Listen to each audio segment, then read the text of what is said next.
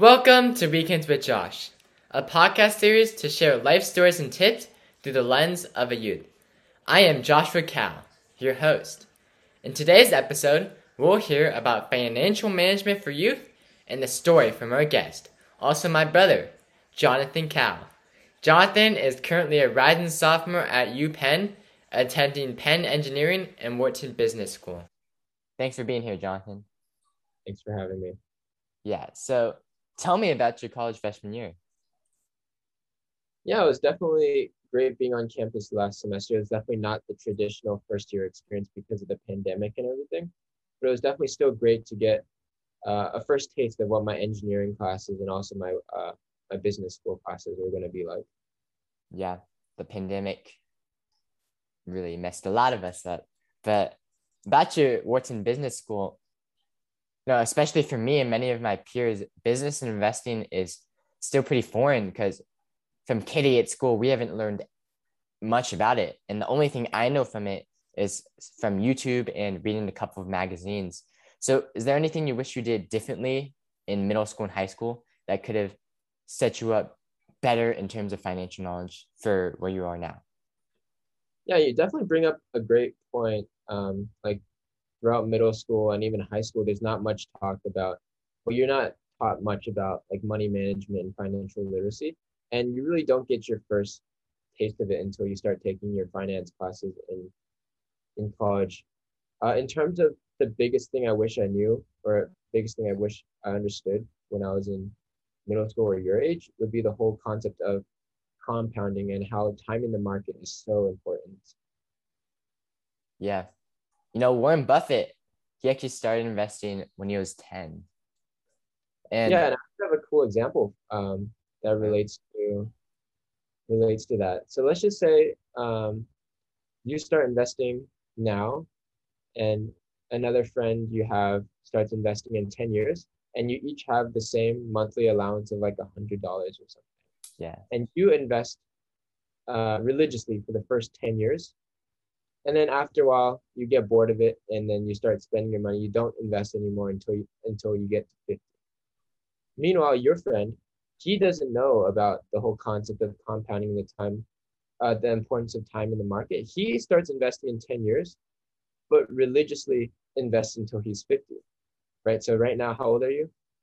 I am 14 years old. Right so you invest from 14 to 24 so you put money in for the first 10 years and then you let it be for the next 26 years until you're 50. Meanwhile, your friend does nothing from 14 to 24 and invests for the next 26 years until he's 50. Right? Intuitively, it seems like because the second person um, dedicated. He invested for more time, so he should have. Right. And that's kind of the intuitive response, right? He spent a lot more effort. He spent 26 uh, years investing while you only spent 10. Uh, but really, that's um, that's kind of where the intuition goes wrong, right? It's actually quite surprising that you will end up with um, better returns on your money than he will. Really? Wait, could you can you break that down a bit more? I'm still I don't know, it just doesn't make logical sense to me. Right. The math on it is actually quite simple. Um, the whole idea of the compounding effect is kind of the longer uh, your money compounds, the less important the money you put into your account is, and the more important how much time you spent in the market is. That's why you see someone like Warren Buffett, who's been investing since he's been 10, and now he's almost 90 years old. He's had the full power of the compounding effect behind him. It doesn't matter um, if your returns are 20% or 50%. If you have like three times more time in the market, um, he'll definitely win in the long run. So I mean, there's a really famous comparison between Warren Buffett and another really famous investor by the name of Jim Simons. Warren Buffett, over the past um, however long he's been investing, he's had an annual rate of return of just around 20%, while Jim Simons, he's more of a quant and use, uses mathematics to trade stocks. He's had a much greater return of 50%. And the difference in return between 20% and 50% is huge.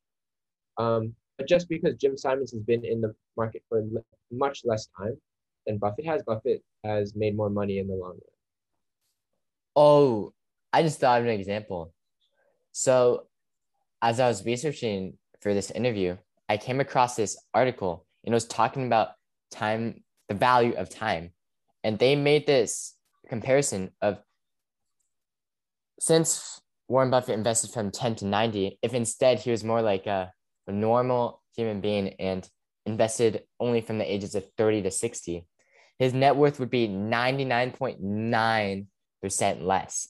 And that's just crazy. That just really, really digs down the fact that you had to start investing.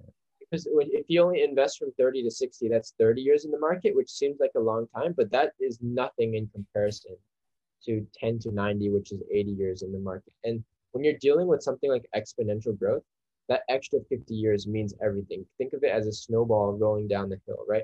If you let it roll down for 30 seconds, it'll get so big. But if you let it roll down for another 50 seconds on top of the 30 seconds, right, it only gets bigger and bigger and it's it's exponential, right? Yeah, next. Um this I actually kind of wish I started investing when I was 10. That Warren Buffett example is crazy. Like 99.9%. Yeah, that's just crazy. I cut also. Third question. So now, John, I heard you joined some investment club at Wharton. What have you learned from it? Yeah, it's definitely great to join an investment club at Wharton. A lot of kids at Wharton are interested in the whole uh, field of investing and learning how to pick the best stocks and do a lot of fundamental research and also technical research behind the stocks that they pick. And I guess my biggest takeaway from that whole experience is that there's a lot of people trying to spend a lot of time and uh, even these people, even these professional investors, after spending like hours and hours of time doing research, even them, it's it hasn't been shown that they can significantly beat the market. So when I was younger, I used to like picking the stocks of companies that I liked, which in general is not a bad strategy. But I realized in the long run, it's probably better just to stick to the market, overall market, and invest in things like uh, market ETFs and index funds. Oh, what are ETFs and index funds? Right. So ETFs and index funds are essentially ways for uh, investors to diversify across an entire market. So instead of just buying your Apple or Netflix, you can buy um, a market ETF, one index fund, which gives you exposure to all sorts of companies. So if some companies do well and others fail, you'll do all right. And if all, if the entire market does well, you'll do uh, well as well. So it's kind of a way to diversify your portfolio. Yeah, this actually reminds me when you were 15, or were you 15? Or somewhere in the high school range, me and you, you know, we invested in some stocks. Well, not really, but for fun, we picked some stocks to invest in. Do you remember what some of those stocks were? Yeah, I mean, in general, we got pretty lucky with those investments. Uh, we bought right before a lot of these tech stocks started skyrocketing. So we picked things like your Apples, your Netflix, your Teslas. And we bought it for the sole purpose that we thought those companies were interesting. We saw them in our day to day lives and uh, we got really lucky with those investments. You typically do not expect those like 5x, 6x type returns on your investments. In general, you, sh- you should be really happy if you even get 2x or even 1.5, 1.5x. And that's really why I started shifting my uh, investment strategy away from picking individual stocks that I like to just investing in the overall market because you don't want to rely on rely on getting lucky with your stock picks. And even if you do a lot of research, um, even then, like it's been shown that it's just it's just really hard to try to time the market and try to uh, pick stocks that you think will outperform the market. So you just mentioned you bought the stocks because you saw them in day to day lives. What is the importance of focusing more on what you see other people using vs looking at the graph and trying to make some models. Or are they both? Yeah so one one uh, not bad investment strategy is to just invest in things that you see in your day-to-day life um, that you think people underappreciate right? Because um, the people, a lot of people that are investing in these stocks, they don't know exactly what's going on on the ground. But if you have insider knowledge, right? If you if you can see that okay, iPhones are starting to do really well among teens, you you're the first person to know that, and you have an information advantage over, let's just say, some stock market traders out in New York, who don't know that yet. Maybe they'll find out in a few months when it, it hits the news, but you're kind of on the ground level and that gives you an information advantage. Um, and that's one way to kind of pick stocks, uh, pick stocks of companies that you think are that will do well. And looking at graphs in general, I think is a pretty poor strategy unless you really know what you're doing and you're a a stock trader because um, right just because a stock has been doing well for the past two years does not indicate that it's going to continue doing well. And a lot of the times, uh, the opposite, in fact, happens. Yeah. Yeah. Just looking at what others use. If others are using a company's product, then there's kind of a guarantee that it won't drop all the way down to zero, which is right. Yeah. So if you see strong growth and you you think that uh, the company is going to do really well in the future, and you think that uh, it's not baked into the stock price yet, like uh, other investors don't realize that yet, then that would be a good investment opportunity. Okay. So, how do you know when to buy stocks? Is it just when you feel like it, or is there a set procedure you do? Right. So, I mean, I touched upon this a little bit earlier when we were talking about looking at graphs and uh, kind of intraday trading and um, just trading stocks in general. Um, if you're not a professional day trader, you haven't spent a lot of time learning how to how to trade, and you're just your typical average investor who wants to park their money in a in a saving or in a an investment account. In general, you don't want to try to time the market and say, "Oh, the stock went up recently. I maybe should wait to buy the dip," or "Wait, oh, it's dipping recently. Maybe I should buy a lot now." Um, because you never know. The market's very unpredictable, and if you, yeah, it's just in general that's just a, a pretty risky way and it's not even guaranteed to outperform in the long run uh, yeah. i would suggest doing something like just uh just dollar averaging oh uh, your, what is dollar averaging right essentially what dollar averaging is instead of trying to figure out when the stock is at its all-time high or when it's at its all-time low uh, just set just invest a certain amount every month and sometimes you'll get lucky and you'll buy it when it's very low. And sometimes you'll get unlucky and you'll buy it when it's very high. But in the average, in the long run, right, you'll kind of it'll all even out and you'll be buying of at an even price. And but that's not really you're not trying to make your money when you invest for the long term off these kind of uh, minor short-term price fluctuations. You're kind of going for the long-term growth. So in the long run, it shouldn't matter to you that much. Okay. Yeah, that's some valuable info. So now you're over the age of 18. Um, wow, you're old, just saying. But so now you're over the age of 18, you can open your own bank account. How do you go about doing that? How do you go about managing your input and your output? And yeah, how do you just go about doing that? Yeah, so when you're under the age of 18, you can't uh, you're not legally allowed to open your own investment account yet, but you can do things like start joint accounts with your with your parents or you can um, start an account. I know there's some great websites online that allow you to invest with play money, so you kind of get exposure into what it's like.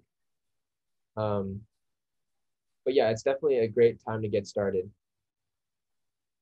Yeah. So, what do you mean? So, if you're under the age of 18, can you expand more on how I, if I were to open a bank account, or not really me, but people under 18, how would they make an investing account? Yeah, so I would suggest uh, first you ha- need to have some sort of money, right? So if you maybe do your chores and your parents give you an allowance, or you start getting a job at your local like boba shop, uh, first you need to have some sort of money, and you need to open a joint uh, joint bank bank account with your parents, and after that, they can help you get set up with an investment. Right. So in a joint account, um, the parents are the final steers, but you're making all the decisions. They're just yeah. Okay. So in terms of your bank account, you know, there's what you input in and what you output. So could you tell me what the different aspects there are in input and output? Yeah, and so in terms of like the types of like the, the types of money coming into my bank account, you always want to distinguish between like is this active income or is this passive income? And essentially the goal um, if you want to reach this whole concept of financial independence is you want to be able to live off your your passive income which essentially is um, you, so there's a there's a difference between active and passive income, right? So active income is the money you make by actively doing something, right? So let's just say you're a uh, you're working at the local boba shop, right? Your your wages coming in from that would be considered active income because it's tied directly to how many hours you work, right? But passive income is money that you make by uh, upfront labor, right? Something you do, and then you reap dividends off it in the future. So investing would be a an example of passive income. You spend a lot of effort researching in these stocks. You find a lot of efforts researching into dividend uh, bearing companies, and the money that you gain from those companies would uh, be considered passive income. Okay. So, what are the different perspectives of output? Um, I mean, it depends on. So, output's all about how you spend your money, right?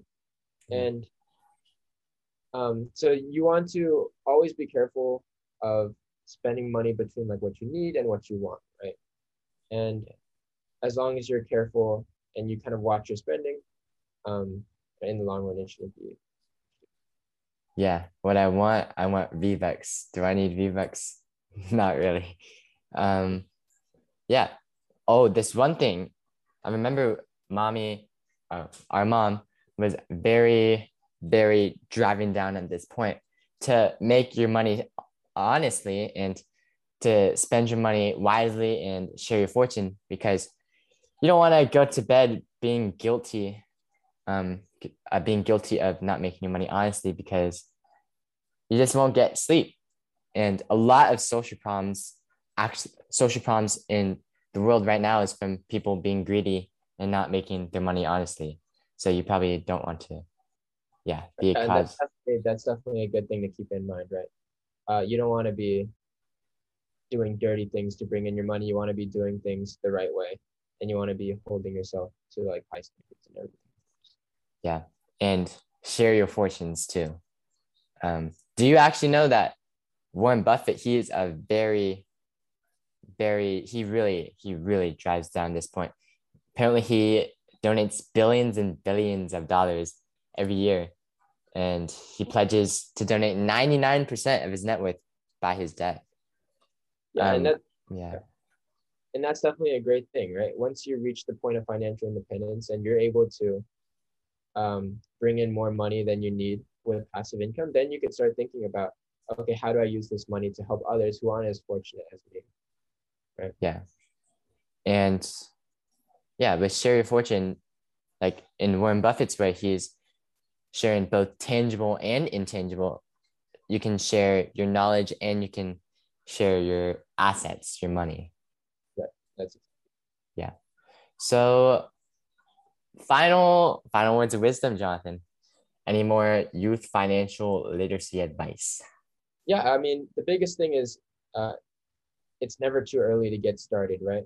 Um, yes. You really want the power of compounding on your side, and the earlier you start, the earlier your your snowball will start to build up and um, really reap the benefits of exponential growth over over the long run. Um, but there's another thing that I wanted to kind of expand more on, which you brought up, is that um, right money isn't everything. Yes. Right. The whole point of uh, the whole idea of gaining financial independence is once you like once you're able to bring in more money with passive income than you need to spend, then you don't need to worry about, okay, how am I going to, um, like how am I going to support my family? How am I going to support myself? You can start to um, kind of decouple like your finances and your passions, right? And then you can start to do things that you're really, really passionate about, and um, and even start to do things that you wouldn't be able to do otherwise. And that's really the power of financial. Right thanks for your time. I personally learned a lot from preparing and listening to you talk to, uh, today. So appreciate it. And yeah, awesome. It was definitely great, uh, great talking to you and hope you guys are all able to, hope all the listeners are able to, were able to learn something new about investing today and hopefully think about getting started. Yeah. Adios, Jonathan.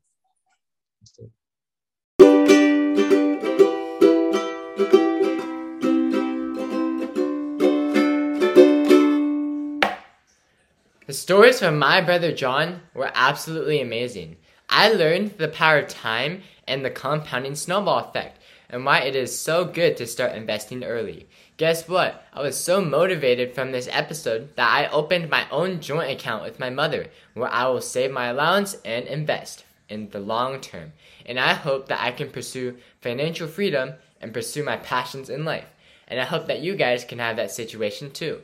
But make sure to not be a money slave. As Jonathan quoted, make your money honestly, spend your money wisely, and share your fortune. So how about you? What's your takeaway? Weekends with Josh, sign out. Peace out.